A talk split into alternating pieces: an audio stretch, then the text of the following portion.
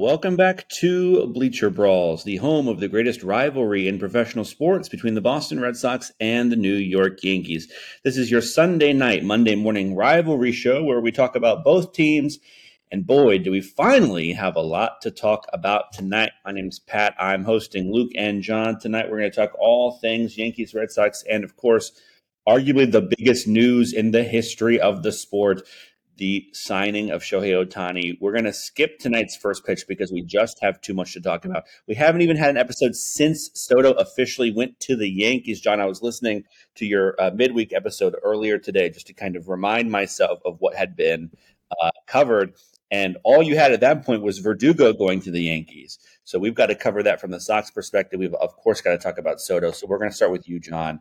Um, that's the biggest Red Sox and Yankees news of the week. We're going to save Ohtani for the end, save the best for last.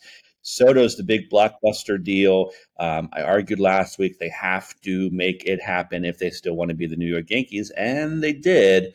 Uh, I want to hear your thoughts on it. Well, Pat, you nailed it. They're the New York Yankees again, and I can tell. I can tell by the way Red Sox fans and Mets fans have reacted to this that this is a good move for the Yankees. That they are getting back to being the Yankees. Um, Verdugo and Soto filled two needs for the Yankees. They're both left-handed outfielders, and they're in today's game anyway relatively low strikeout guys. So that's what the Yankees needed. And it's great deal. It, uh, it has a lot of upside on both parts because both these guys are going into their free agent season. So they have a lot to play for. Soto has shown us that he can rise in a big spot. So that's what the Yankees need as far as the guy that's tested in the playoffs, that likes a big spot, that New York's not going to be too big for him. And he's playing for hopefully one of the biggest contracts of all time. So there's so much good going on with Juan Soto. Um, there really isn't a lot of negatives. Uh, if you wanted to nitpick, the Yankees gave up a lot of minor league pitching, but like let's be honest, we're probably never going to see those guys ever pitch for the Yankees anyway. And then Michael King, which I think that kind of hurts the bullpen a little because you're in win now mode. And Michael King was such an important part to this Yankees team. Uh, probably going to be the closer out there in San Diego, I guess, at some point. But all in all, that Soto deal is fantastic. Uh, and the Verdugo deal was shocking in the moment. I've had some time to process it. I think it's good for the Yankees. There's a lot of upside. Again, like, look, I mean, I've, I, am not going to walk back all the things I said on Alex Verdugo, and I've said a lot of negative things about Alex Verdugo. So he has to prove himself, but he does have, he's coming to a division rival, and he has a lot of um, animosity between him and Alex Cora and potentially the Boston Red Sox. So if nothing else, left-handed bat doesn't strike out a lot. And when he plays the Red Sox, he's probably going to bat like 400 over those 12 or 13 games because I think he's really going to want to uh, stick it to Alex Cora. So there's a lot of potential there, but there's also potential to go wrong. But right now, I'm just focusing on the positives. As a Yankees fan, this has been a great week. I think you make a great point, John, that you did give up a lot. And San Diego, I love the San Diego graphic, was just we have acquired these guys uh, from the New York Yankees saying absolutely nothing about who they sent off in return. But th- those are, you know, five very interesting guys for them. But you do make a very good point that um, they probably would have been shipped off at some point.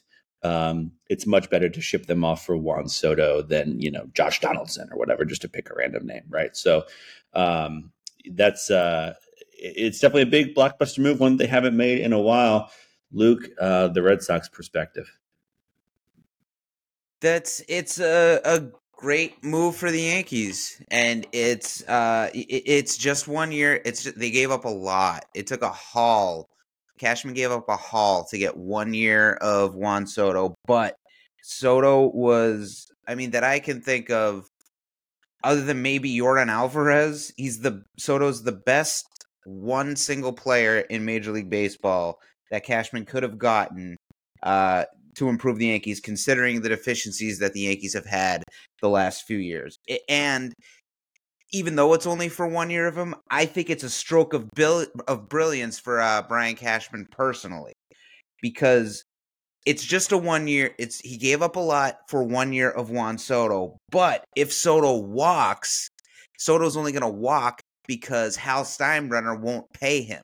That's not going to be Cashman's call. So he has totally flipped it back. He's been taking the blame for everything that's happened with the Yankees as of late. But now he's like, all right, fine.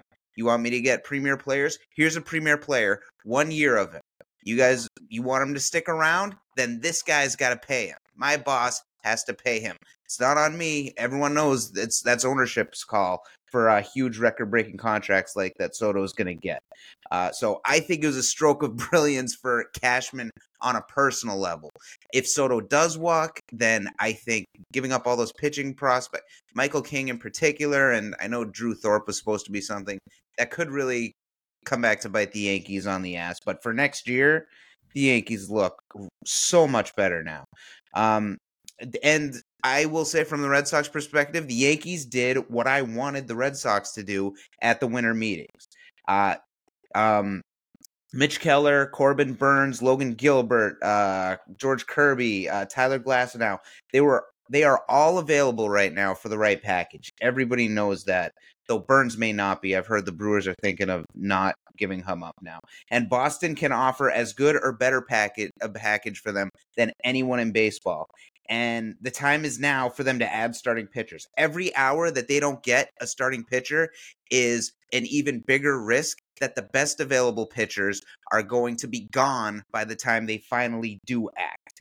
So, and um and if that does happen, if they don't end up getting two two top tier starting pitchers that are available right now, then there is no excuse for that to happen and this offseason will be a failure um, so the Yankees got the player that they needed. Then, so my question is, are the Red Sox going to do the same? As for Verdugo, I am happy as a clam that the Red Sox got him. I could, I could give a, a they, the Red Sox got rid of him. I should say. I could give a crap less that he's on the Yankees now. Good, he can be their problem now. Um, he's a better fit for the Yankees anyway. He's a left-handed hitter. He's got very good outfield defense. He was awful defensively until last year, and now he's a very good defensive outfielder. Um, and he he'll have more pop playing with the aid of that porch, though that could go the other way too. Because when Verdugo's trying to hit home runs, he sucks. When Verdugo's good, it's when he's trying to hit the ball to left center field. Um, he was a complete issue in Boston. Everyone knows that. The lack of hustle, the stupid mistakes that I call doogies, showing up late to games. He's been benched twice this past year. I mean, this this past year alone.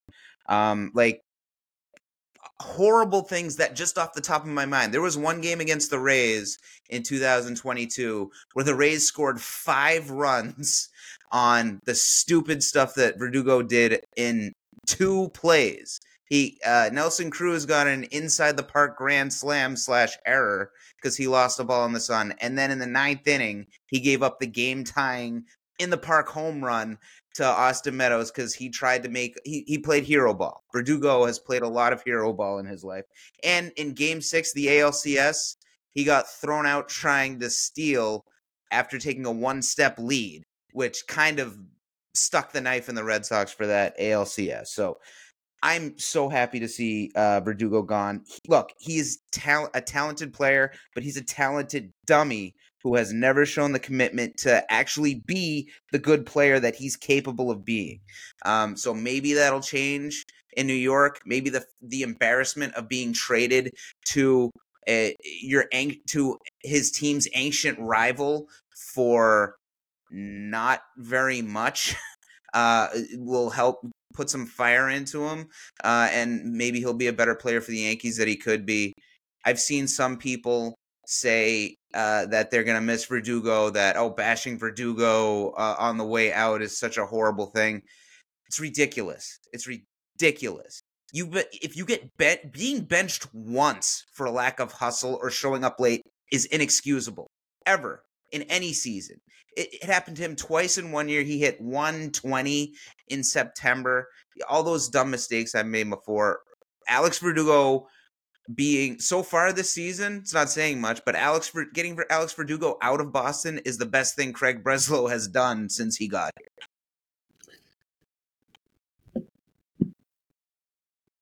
I, I think right off the bat, like Luke said a lot, and there's a lot to address there. I'll pick and choose a few, but right off the bat, I loved how he was went at what could potentially happen a year from now in some theoretical situation when it comes to Juan Soto. Like that's what I'm talking about. That reaction makes me think that it's a excellent move for the Yankees, and they're in a great position. Uh, you know, it's that hatred that we love to see here at Bleacher Brawls. Uh, as far as Verdugo is concerned, what? you're right. You, you, hate. You're jealous. You're jealous. I said it was a great move for them, and they may lose him. right, exactly. But that's what I'm saying. The, the, theoretical hatred situation is what I'm talking about. Like, oh, Cashman. It's going to be all kinds of problems between Hal and Cashman. But look, the uh, Verdugo thing. The Verdugo great. thing. I think you're right. Like he, there's a lot that went wrong in Boston. Great, incredibly talented player. There's a lot of risk there for the Yankees. But in this, like I said, in the short term, I think that everything that Luke kind of mentioned does like a fire under his ass. I think he's the type type of guy. He's got he wants the contract and he's got a chance to earn it right now. And like, I think he'll just probably be on his best behavior for this season. I doubt the he'll he's more than a one year rental and whoever he goes to, that's their problem. But in the short term, I really think there's a lot of there's a high ceiling to this one, and the floor probably is isn't really that low. And I do really quick. I want to speak to the the Red Sox fans that really liked Verdugo. It was like the intangible stuff that they really liked about him. Uh, it, he was a like one podcast. I'm not even. I was gonna really talk about this a lot. Then the Ohtani news happened, and there isn't time. But the one particular podcast that I saw, like, really said, "Oh, Verdugo bashing him on the way. I was so terrible. He was such an important part of Boston's baseball culture for the past four years or so." Like, it's it's all about like the intangibles and stuff. Like, oh, he had he played with fire and energy, and he had this fun loving childishness, and he had the gold chains and the grills, and you know he was fun to watch and stuff. All that crap goes out the window when you become a problem. Like as far as lack of hustling and showing up late and stuff like that, intangibles are great. I loved Christian Arroyo in 2021 because I thought he brought uh, a, a, certain fire to the team. But all that stuff is nullified when you start to be a problem for nonsense like that Verdugo has been a problem about the last couple years. So it's just like there are certain Red Sox fans that are going to miss him. I know Derrik's going to miss him. Like I got no respect for that viewpoint. Like it's it's just like it's not even a it's objective to me. It's an objectively wrong statement to make. When you have caused that many problems, I don't care what you've caught Manny Ramirez, yeah, can get away with that crap. Alex Verdugo can't.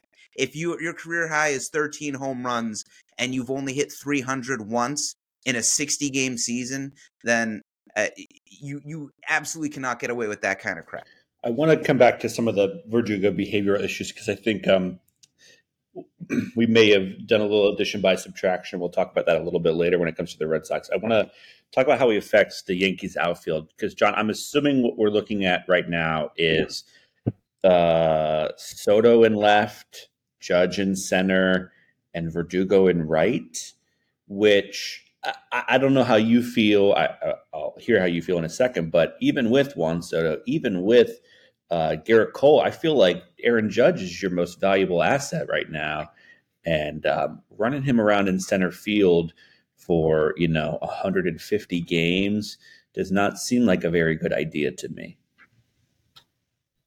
So I'm glad you brought this up because this is the last point I wanted to make. I kept forgetting to mention it. I think there's I've heard a lot of talk about this. So one, you with that outfield, those guys are. I know the Yankees like to rotate in or out and whatever, and have their rotations and rest days.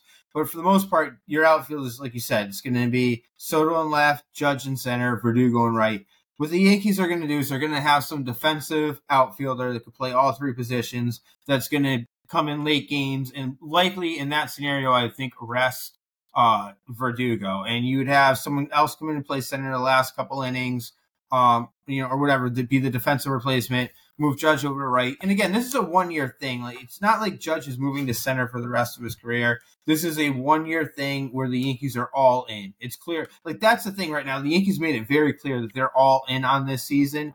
And if Judge is the type of guy he is, like, he's going to go out there and play center. And for all we know, maybe there's not like this the final move hasn't been made yet. Like I still think there's always that potential that the Yankees got Verdugo to flip him. Um, like he isn't really like a New York Yankees guy. Like he seemed like a real more of a like Boston culture guy than a Yankees culture guy. He doesn't seem like he's going to be Johnny Damon, where he can transition to the two, uh, in between the two, kind of like a chame- uh, chameleon. Um, I, I, I, so I, I don't know what's going to happen for Verdugo. I don't think this is over yet. I think Judge playing center field for one year it's not ideal, but it's not going to be the end of the world. And there will be someone else coming in to spell him, move him over to right. Um, I think the Yankees are going to be smart about it. So I think all in all, this I I know that's kind of one of the knocks on this, but I don't think all the cards like everything's been played out yet. I don't see it like that at all. Like first of all, I think the alignment's going to be different. I think it's going to be Verdugo in left and Judge in center and Soto in right because Soto sucks as an outfielder. So they're going to put him in the area where he doesn't have to cover much and ground. Alex Verdugo and, sucks as I mean, a left know, fielder. That's why he's become a really good right fielder. you say if you can, you can play, play good, good outfield defense until this year, yeah, the year they moved him to right field. Yeah, but playing left field in Yankee Stadium is like playing right field in Fenway Park. Left field's a lot bigger. There's a lot more range to uh, ground to cover. So that's the way I see it anyway. And it's not one year of Judge in center. It's half a year of Judge in center because Dominguez is supposed to come back in July and he's going to be the center fielder. And then they'll probably move Verdugo, move Verdugo after that. That's what I had, I had heard is that Dominguez is coming back in July. Uh, I like. I mean, it's every you know all these like Tommy. I guess the Tommy John or whatever it was. Uh, they're all different, but I heard September was like was what they're looking at. I don't think they would play him oh, anyway. Okay. I think he, they'd rest. Like if the Yankees are doing very like if they're in first place or in the playoff line, you know, come whenever Dominguez gets back, I think it'd be you know August or September. I don't think they would rush him back at all. So um, you know, just you know the way they are with prospects. Like let's Let's not just start giving this guy the job yet. That doesn't happen in New York. Um, John, the other thing I want to talk about is, uh, you know, you, you, you touched on this a little bit on the midweek show when the idea of Soto was still being floated around, which is it is just one year of Soto, and what you compared it to was was the Mookie deal, right? Um, excuse me. The um, the Red Sox did not get as much as they would have wanted in return for Mookie because it was technically just one year uh, of Mookie, but it looks like San Diego's gotten a, a, pretty good package here, and you know considerably more than the one that you recommended on the midweek show. Um, do you feel like you know if if he leaves after a year and and they didn't win a World Series that this was this was you want to talk about boom or bust? This was a massive bust. If they win after uh, win, if they win a World Series, it was completely worth it, and I couldn't care less about who they traded because, like I said a moment ago, they're not. You're never going to see these guys. Like, that's that's not Cashman's mo. Like you hear about these prospects for years. He's either going to hang on to them too long, to, for them too long until they're worthless, or he's going to put them in bad situations where they get exposed, uh, or just not develop them properly. So you might as well just cut your losses early on and just trade if you have to trade a boatload of prospects, just do it because his method so far hasn't been working of hanging on to them too long or however it ends up playing out. So good, like it, it is what it is. To me, I, I'm fine with it.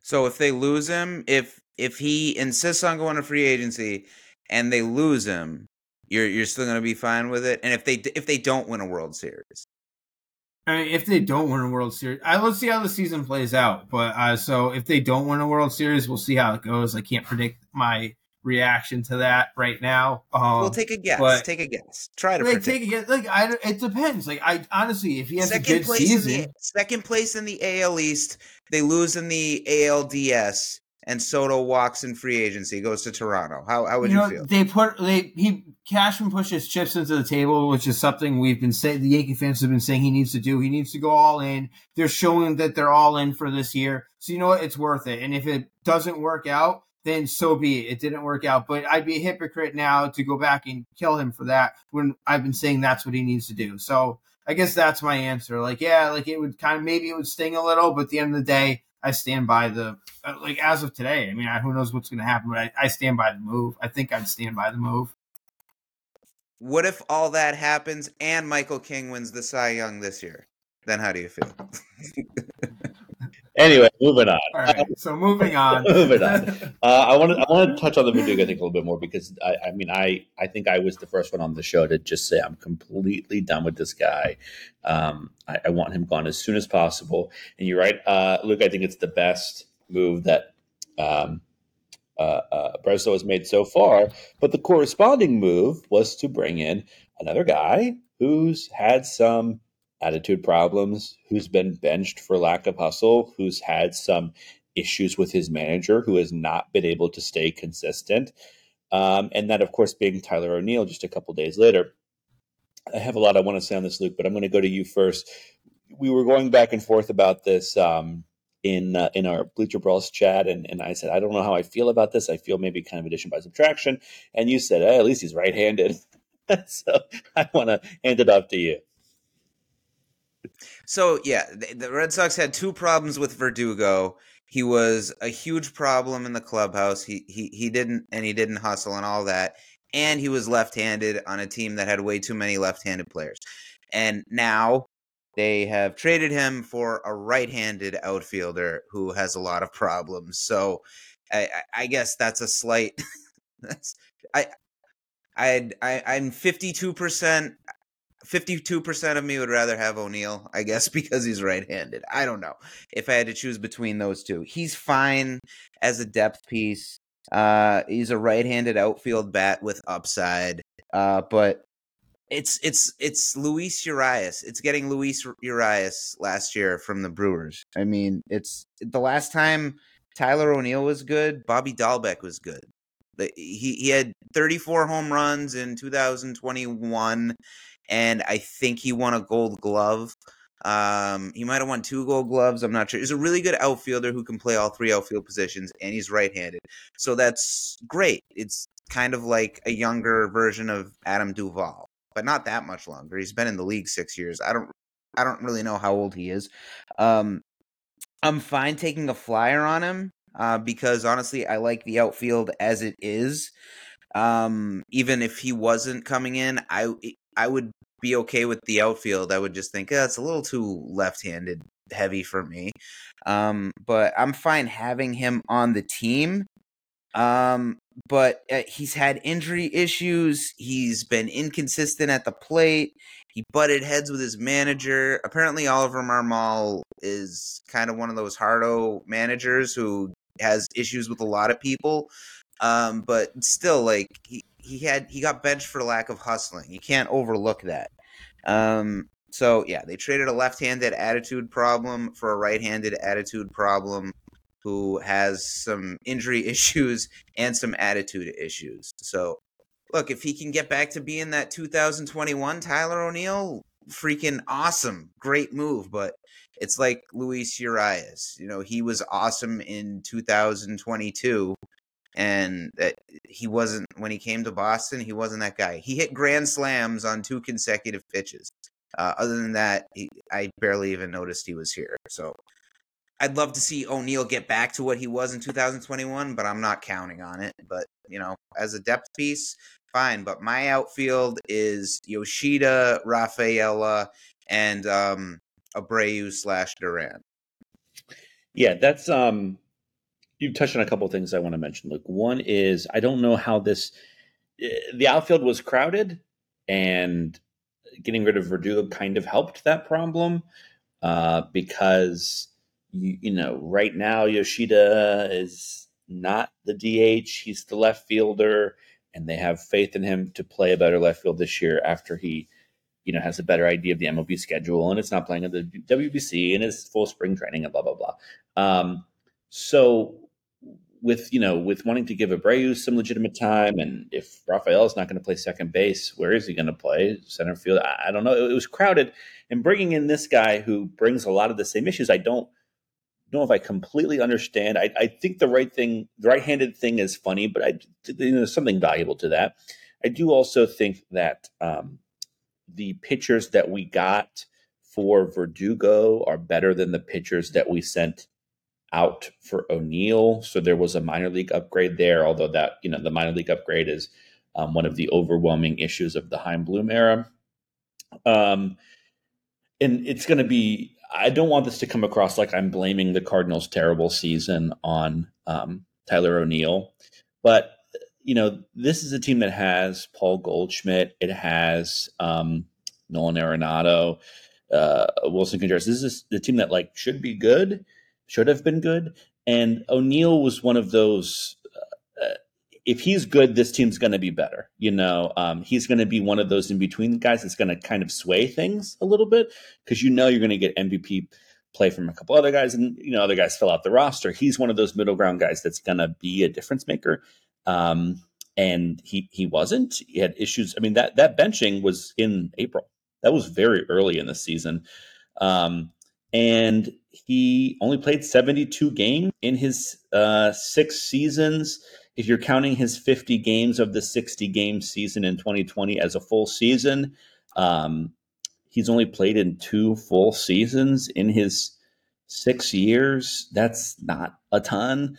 I don't know if part of this process to what you were saying, Luke, is like, well, maybe kind of platoons with Abreu, and you know, we we bring him a little bit, and he plays half. O'Neill plays half. I don't know, but it definitely doesn't feel um, as win now as I think that we've wanted, and I think that as Breslow has kind of Breslow has sort of said without saying, Bloom did a lot of the dirty work, and now I'm going to make the the major league team good, and we're going to win. And this just kind of feels like a lateral move to me. Well, I can't uh, imagine that he was thinking, "Oh, this is going to be a big, impactful move that's really going to improve our team." I think it was just there uh, for the taking. He was a player that could be had for not much, so why not? So let's get him. I'm I I can't I I would be horrified if he was thinking like this is the big offensive move. I mean, I don't I don't see any big offensive moves that are needed for this team anyway. But um, I, I, I, what you said right when you started talking about this, I hadn't, I, I had forgotten. I thought about it earlier today, and I had forgotten when I was speaking before. It could be a sign that they're looking at Rafaela, Ceddanne Rafaela, as being the second. Uh, spending a lot of time at second base, and meaning O'Neill is going to be in that outfield mix. Um, unless maybe they are looking at him as more of a bench guy and Rob Refsnyder is not long for this world, I could see that as well because he's the really he's got to be kind of not sleeping well right now because with all these outfield, he was probably thinking things were looking good for him when Verdugo left, and they bring in another outfielder who has had a lot of success in the past, at least, and he's probably thinking, I probably do not fit anywhere. But as far as the injuries, my theory about that is this dude spends too much freaking time in the gym.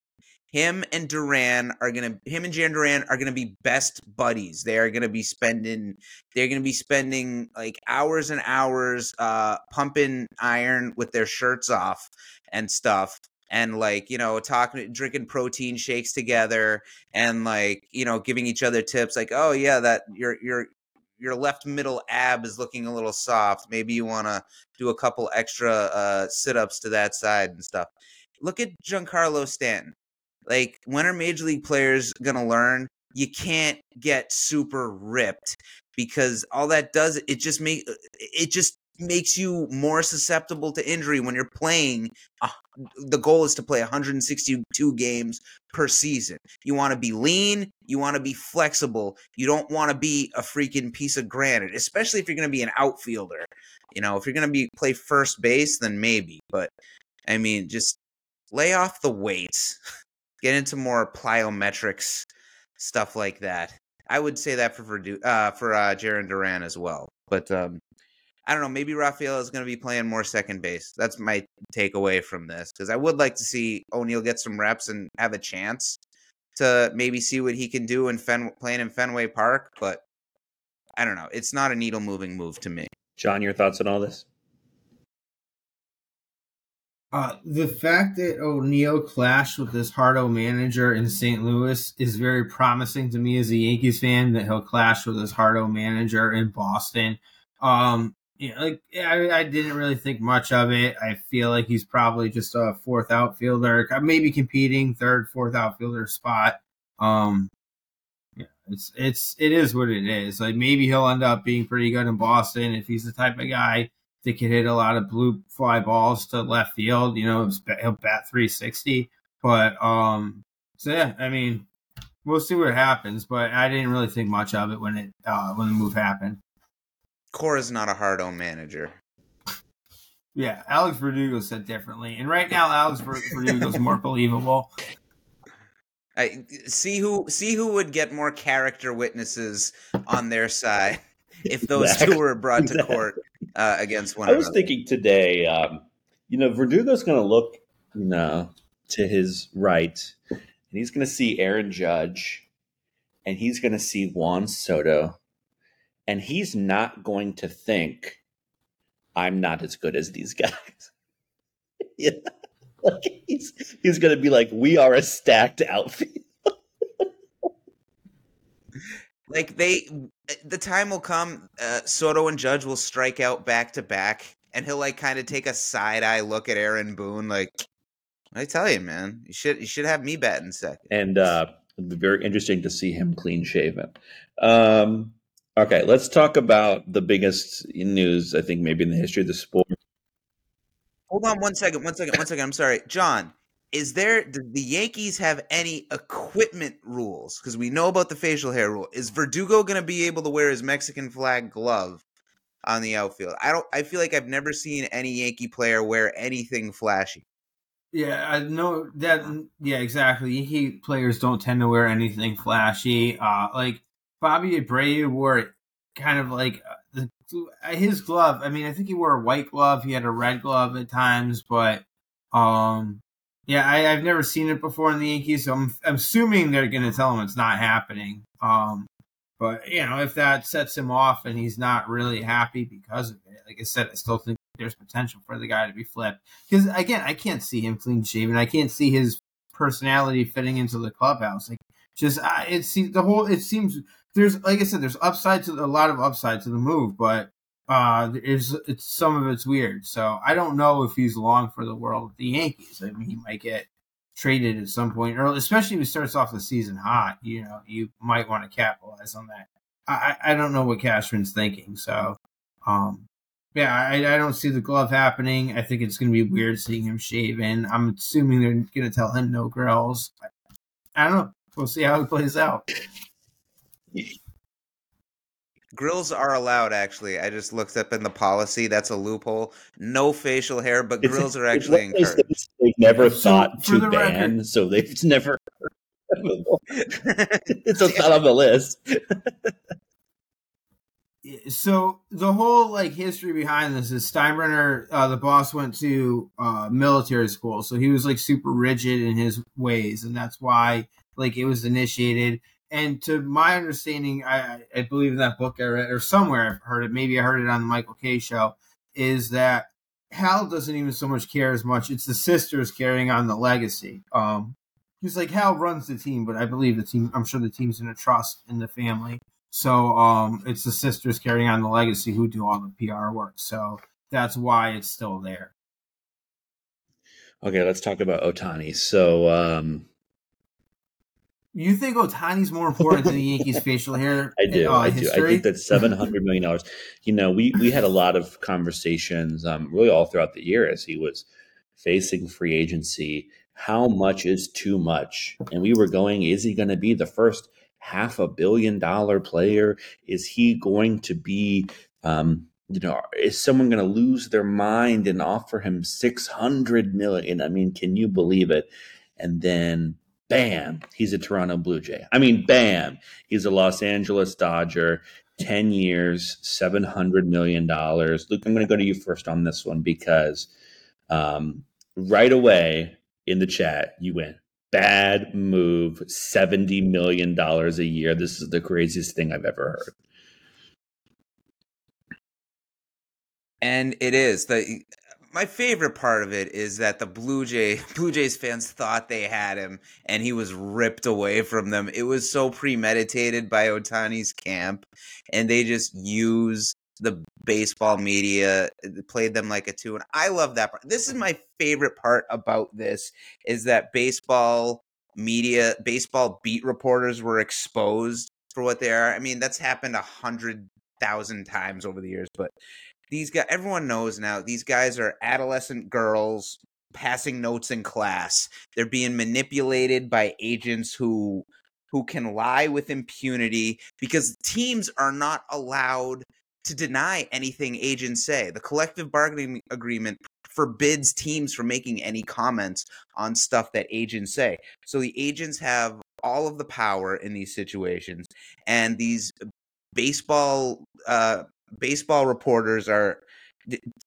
just will say whatever the agents tell them to say. The, the baseball media members are whores that are selling their own reputations out of hope for getting leaked the next BS story by the same agent that just lied and used them the last time.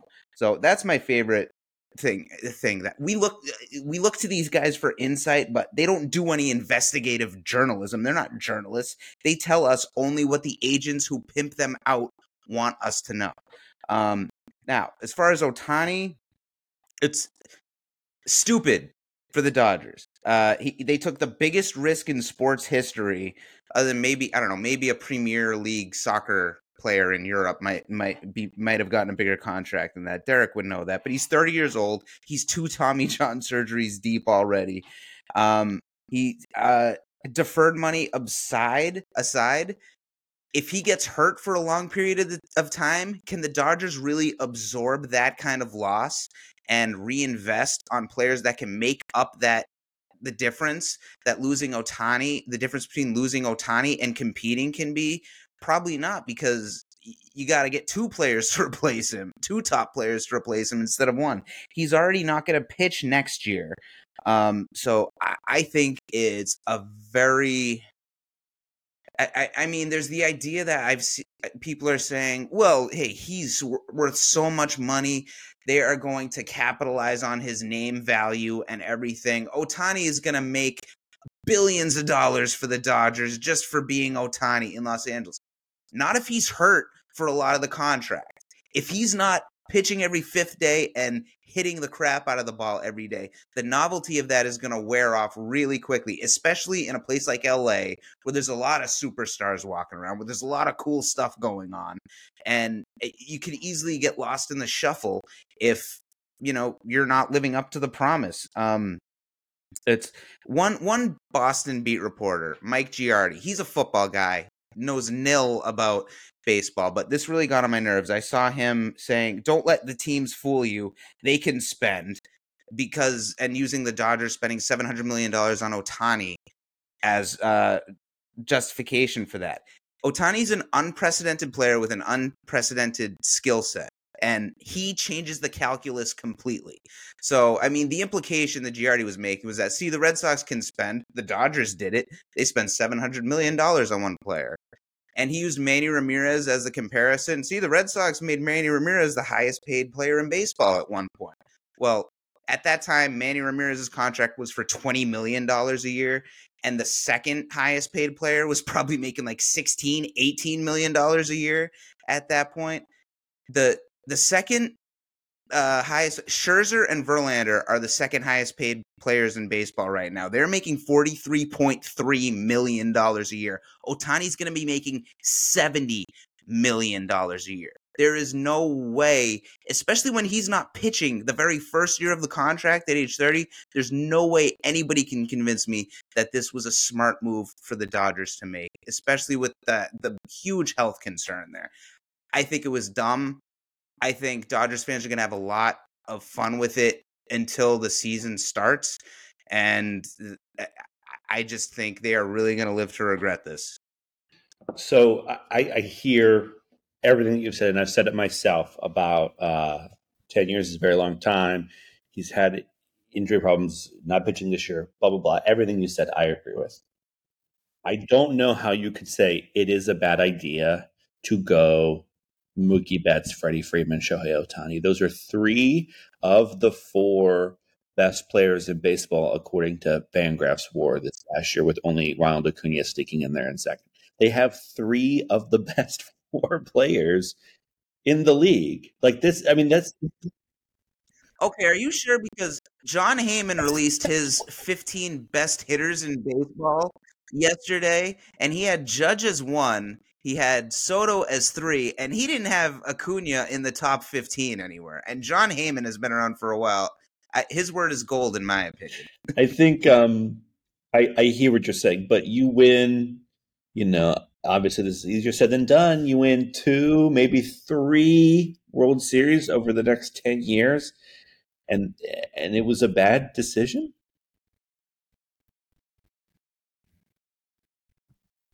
Uh, no, no, it's, it's the okay. risk makes it a bad decision. If he's healthy the whole time, if he's pitching for nine of those 10 years, even if he's just pitching 20 starts a year for those nine or 10 years and he racks up a couple World Series championships, I mean, it was absolutely worth it.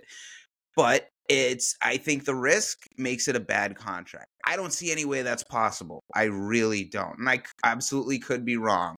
But yeah, it's I'm not thinking about their their profit margin because he makes so much money.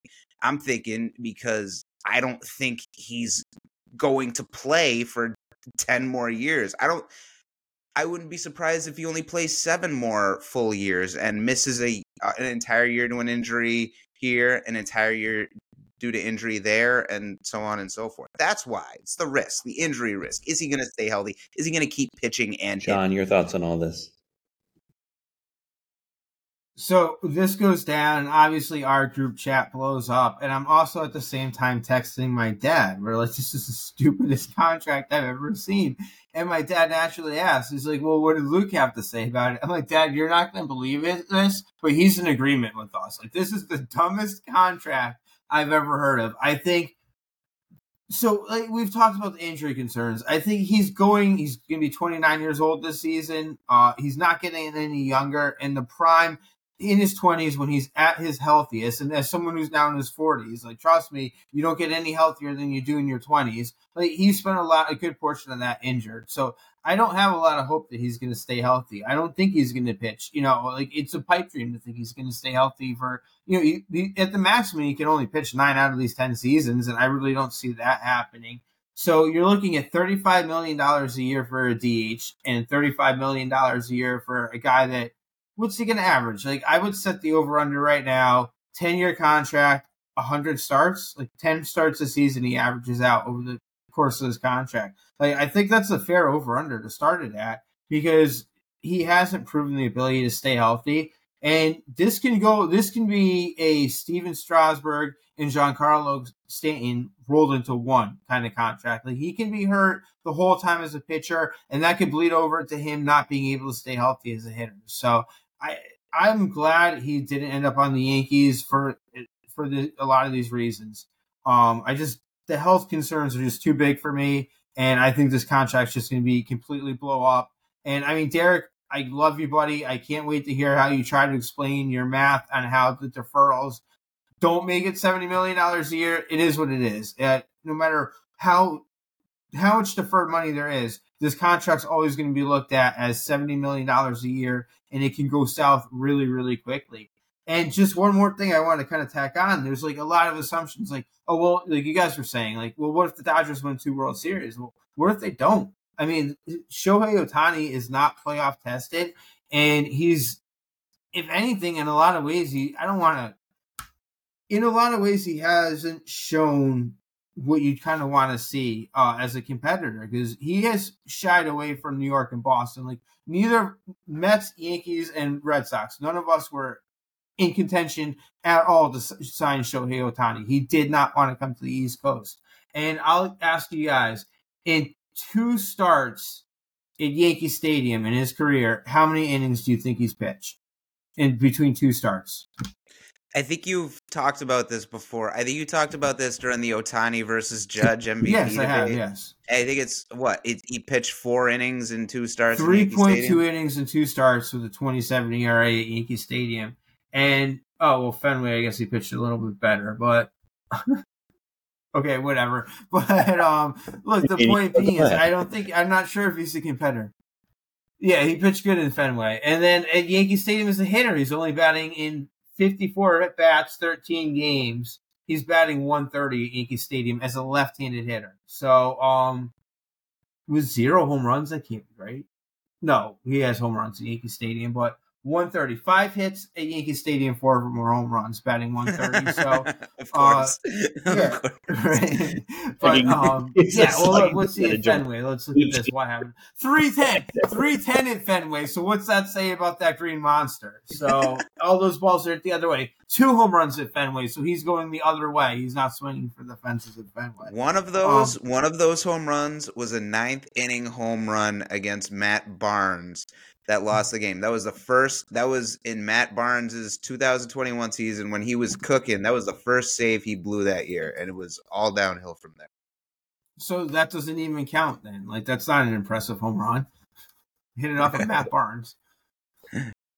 Anyway, so my point being, I just I think there's a lot that can go wrong here. If the Dodgers don't win a World Series, this is a huge failure. And I mean, they could win a World Series, and he could might not contribute at all because he could be injured. So um, glad it didn't. I'm glad he's not on the Yankees. I think that's a dumb contract. And like I said, my dad got a kick out of the fact that he agreed with Luke on something. Well, and I want to say, like, I mean, so many Red Sox fans are so sick of hearing about building up the farm system and how it doesn't matter. No one has any idea if any of those, all these players could be bust for all we know. Apparently, a big reason that Ohtani chose the Dodgers was that they had a very good farm system. They're ranked sixth, I think, in Baseball America's farm system rankings. And so that, you know, considering how much freaking money they're going to be paying him, that they had a resource to funnel in players uh, that are likely going to be quality players around him over the length of that contract. So it does matter. And it does, it is an attraction. I think that was a lot, a lot of the reason Mookie Betts uh, didn't want to sign in Boston because he, he saw the way the Dodgers were look were set up for the next ten years, and like, all right, I'd rather be there than in this place where in Boston where uh, they're a step away from blowing it all up and starting over again. So the farm system does matter, even to uh, uh veteran players who are going to get paid because they want to win. Yes, and building all uh, building that farm all the way up got us Shohei Ohtani. Okay. Um. Anyway, uh, I can't believe the Dodgers. we said we are going to run long tonight, and um, we don't have too much more to cover. We were like, maybe we'll have time for a final topic, and I think that we will. Um, Luke, I said I haven't seen as much on this as you have, so I'm going to throw this last one at you. Uh, well, it's it's uh it's Yoshinobu Yamamoto-san, and where where's he where's he gonna land? Um, Brian Cashman's lackey Jon Heyman is reporting that it's down to the Los Angeles Dodgers, the New York Yankees, and the New York Mets. He says they're the finalists, um, but this isn't the MVP award. There are other teams. There's a lot. There's like ten teams that are reportedly in on Yamamoto, and with good reason. He's 25 years old, and he profiles like he's going to be an ace for a long time. Um, so personally, I've been worried about this because we haven't seen the Red Sox pay anybody except Devers. They did pay Devers before last season, but we haven't seen them pay out the no outbid everybody for a free agent in a long time.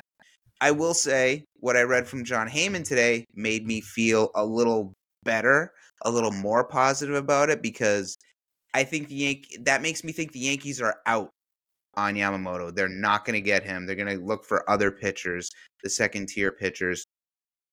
And that he purposely in that that one tweet he sent, he said the finalists are the Dodgers, the Yankees, and the Mets. Because I think he was sending that to make the Red Sox nervous and make the Red Sox make a stupid, bold decision. Like, all right, fine, we'll give him five hundred million dollars because we have to get him. And I think the Yankees are out because when you think about it, the Yankees, Judge's contract, Stanton's contract, Cole's contract, and you got to believe that they're hoping they're going to sign Soto. I can't see them taking on Yamamoto's contract too. Could they? George Steinbrenner probably would. I don't think Hal Steinbrenner underwent a personality transplant, though. I don't think he's going to go full crazy on this. So, um, but as far as the Red Sox, they're supposedly full throttle, full throttle, quote unquote. Those are Tom Werner's words, and they haven't spent on anybody else yet. I expect them to bid high for him.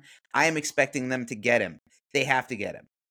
But I have doubts that they will, that they'll outbid the Mets. And now the Blue Jays. The Blue Jays lost out on Ohtani, humiliated now because people were following his plane that ended up Robert Herjavec from Shark Tank was apparently on that plane and not Shohei Ohtani. So they all all those fans look like idiots now. Um, so the Jays have got to be a factor in that now. You got to figure. So will the Red Sox open up the wallet? They have every reason to do so, and zero excuses not to. Uh, the Sox need to get Yamamoto. The fans need um, the Red Sox to get Yamamoto. I need them to get Yamamoto. Um, and if they don't get him, and if they don't get Yamamoto and another top starting pitcher this offseason, then this offseason is a failure. And I will finally question ownership's commitment to winning above all else.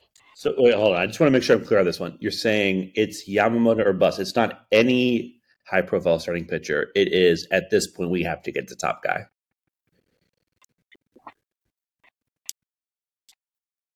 Because of how this team is right now, that's all they need is two starting pitchers. I've said that forever now.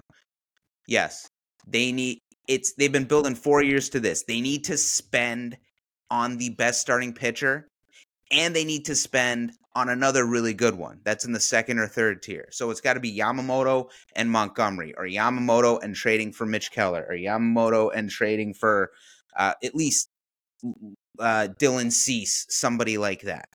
Um, not Jordan Montgomery. Don't tell me Jordan Montgomery is going to be the ace of the Red Sox next year.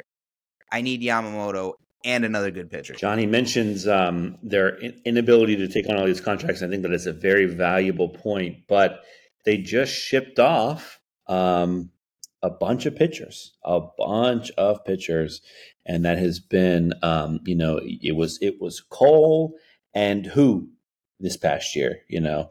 Um, do you do you think it's it's just what you said earlier? I, I can't blame Cashman for pushing all the chips in.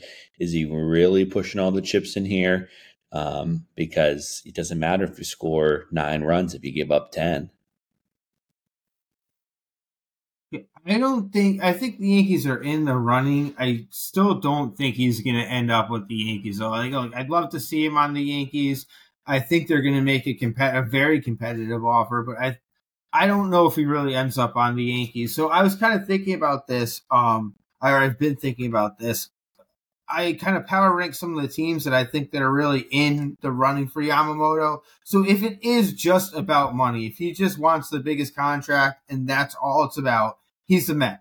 I, the Steve Cohen wants him. The Mets are making a heavy play for him. So if it's just about money, he's going to the Mets because there's no team that can outbid Steve Cohen. He spent Steve Cohen if he's willing to spend a hundred million dollars on a piece of art. You can't tell me that for his baseball team that he's a massive fan of. Like we're a fan of our teams. He's a fan of the Mets, and he wants to change the Mets. He wants to win a World Series with the Mets. You're telling me he's not going to view Yamamoto as worth three and a half pieces of art? Like, come on. So, um, under that context, I think if it's all about the money, Yamamoto's a Met.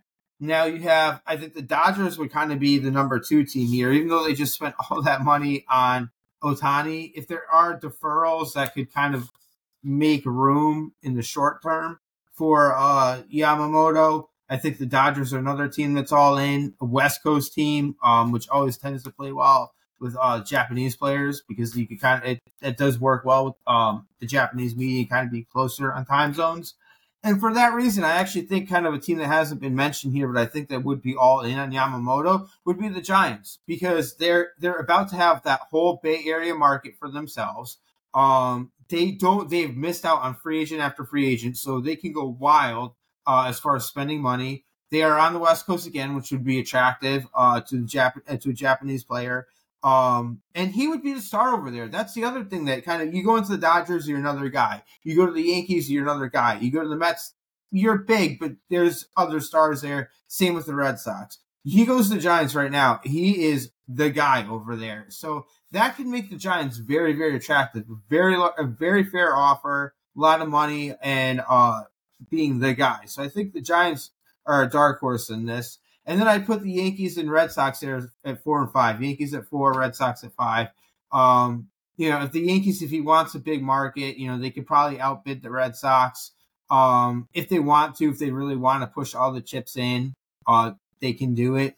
Uh, and the Red Sox would kind of be the end of that because they're, you know, if it's about money, they're not outbidding Steve Cohen and the Mets. So, you know, they're not, Red Sox aren't going to have the biggest offer. You know, John Henry isn't going to outbid Steve Cohen. Um, another thing that kind of we've never, we don't mention, we don't talk about, I mentioned, but nobody wants to talk about it is there's that rivalry between the Patriots and the Red Sox, or at least more the Red Sox and the Patriots, where I think the, John Henry doesn't like the fact that he was kind of shifted to the number two team in town. Uh, and they're always, you know, the Red, the Patriots would win, and he went all in with Dombrowski because he wanted to win. Um, I think now that that Patriots rivalry is gone, it, and the Red Sox do have a couple recent World Series, there's not a ton of pressure. Maybe there is pressure from the fans, but I don't think John Henry cares too much. And uh, you know, the Patriots falling off ever since Brady's kind of gone. The Red Sox are moving back into that number one team in town in Boston.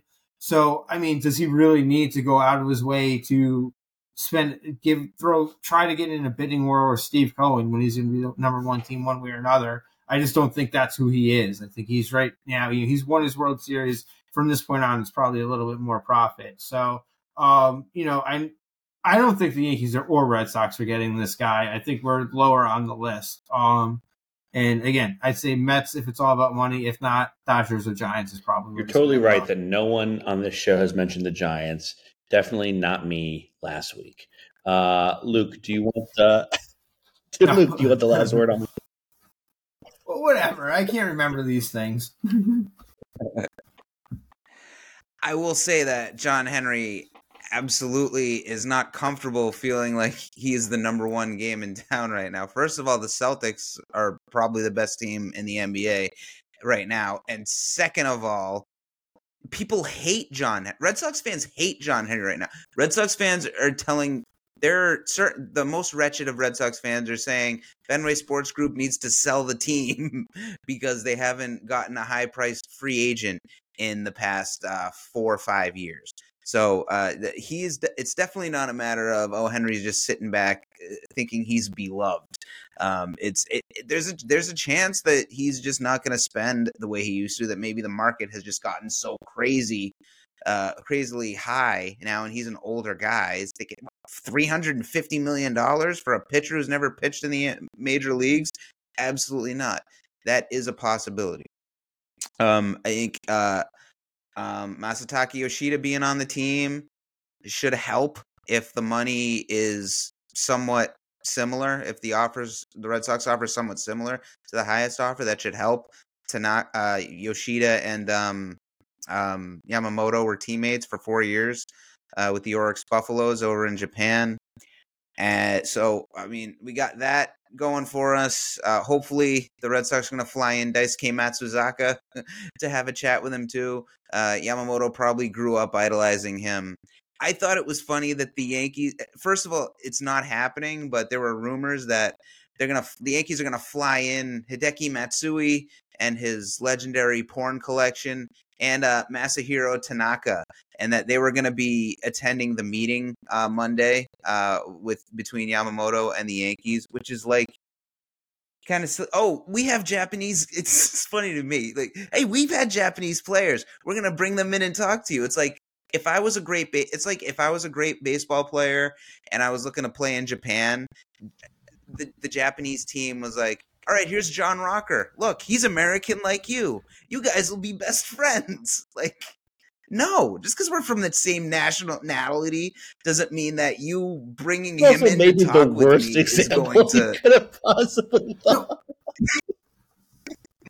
Yeah, but and that's not random. Even, no, no, and the, the, the, Yankees do that though. They bring in people. They've done this with other free agents, not necessarily just Japanese players. But they bring in players. They're like, this is what it's like to play in New York. Like they'll bring in Reggie Jackson when come talk to free agents. Like, look, I was the Yankees' first big free agent. I came under all this pressure, and it's hard. But this is if you live up to it, this is what you're. It's like. So it's not. It's not. Oh, hey, I'm this Japanese guy played for the Yankees. Like you're trying to put push it as because you're concerned and you're so worried the Red Sox won't get Yamamoto. but the truth is, it, they do this as like, hey, like this is what it's going to be. Like this is what's gonna it's gonna be in New York, and you have to know what it is. Right? Yeah, we all in. know why they do that. They bring in their alumni, but it makes a lot more sense of it. Reggie Jackson as opposed to hit Toyota Matsui well, they have cultural, they have things culturally the same. Like they like they're those guys know what it's like to come from Japan to play in uh, New York. Reggie Jackson came from Oakland to play in New York. It's a bit different.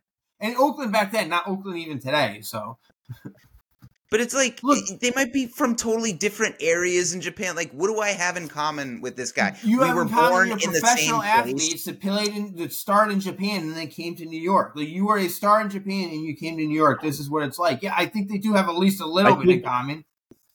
I just think it's kind of silly and somewhat kind of racist to well, think I like, think, oh, we I, have Japanese players too. You'll you'll you'll love it here. See, they look well, like yeah, you because you don't even have Japanese players in Boston. You had uh, the one guy with the screwball or whatever his name was. I can't remember Daisuke, and then that was it. Now you have Yoshida. That's about it because the Boston his teammate, anybody, his teammate, his teammate. And, and, you just assume that these guys are friends, right? Like they're right now. We have former people that would listen to Bleacher Brawls. Who are like Luke's going there with the friendship route now. Oh, suddenly now that they're friends, it matters that that's going to be a reason that he comes over there.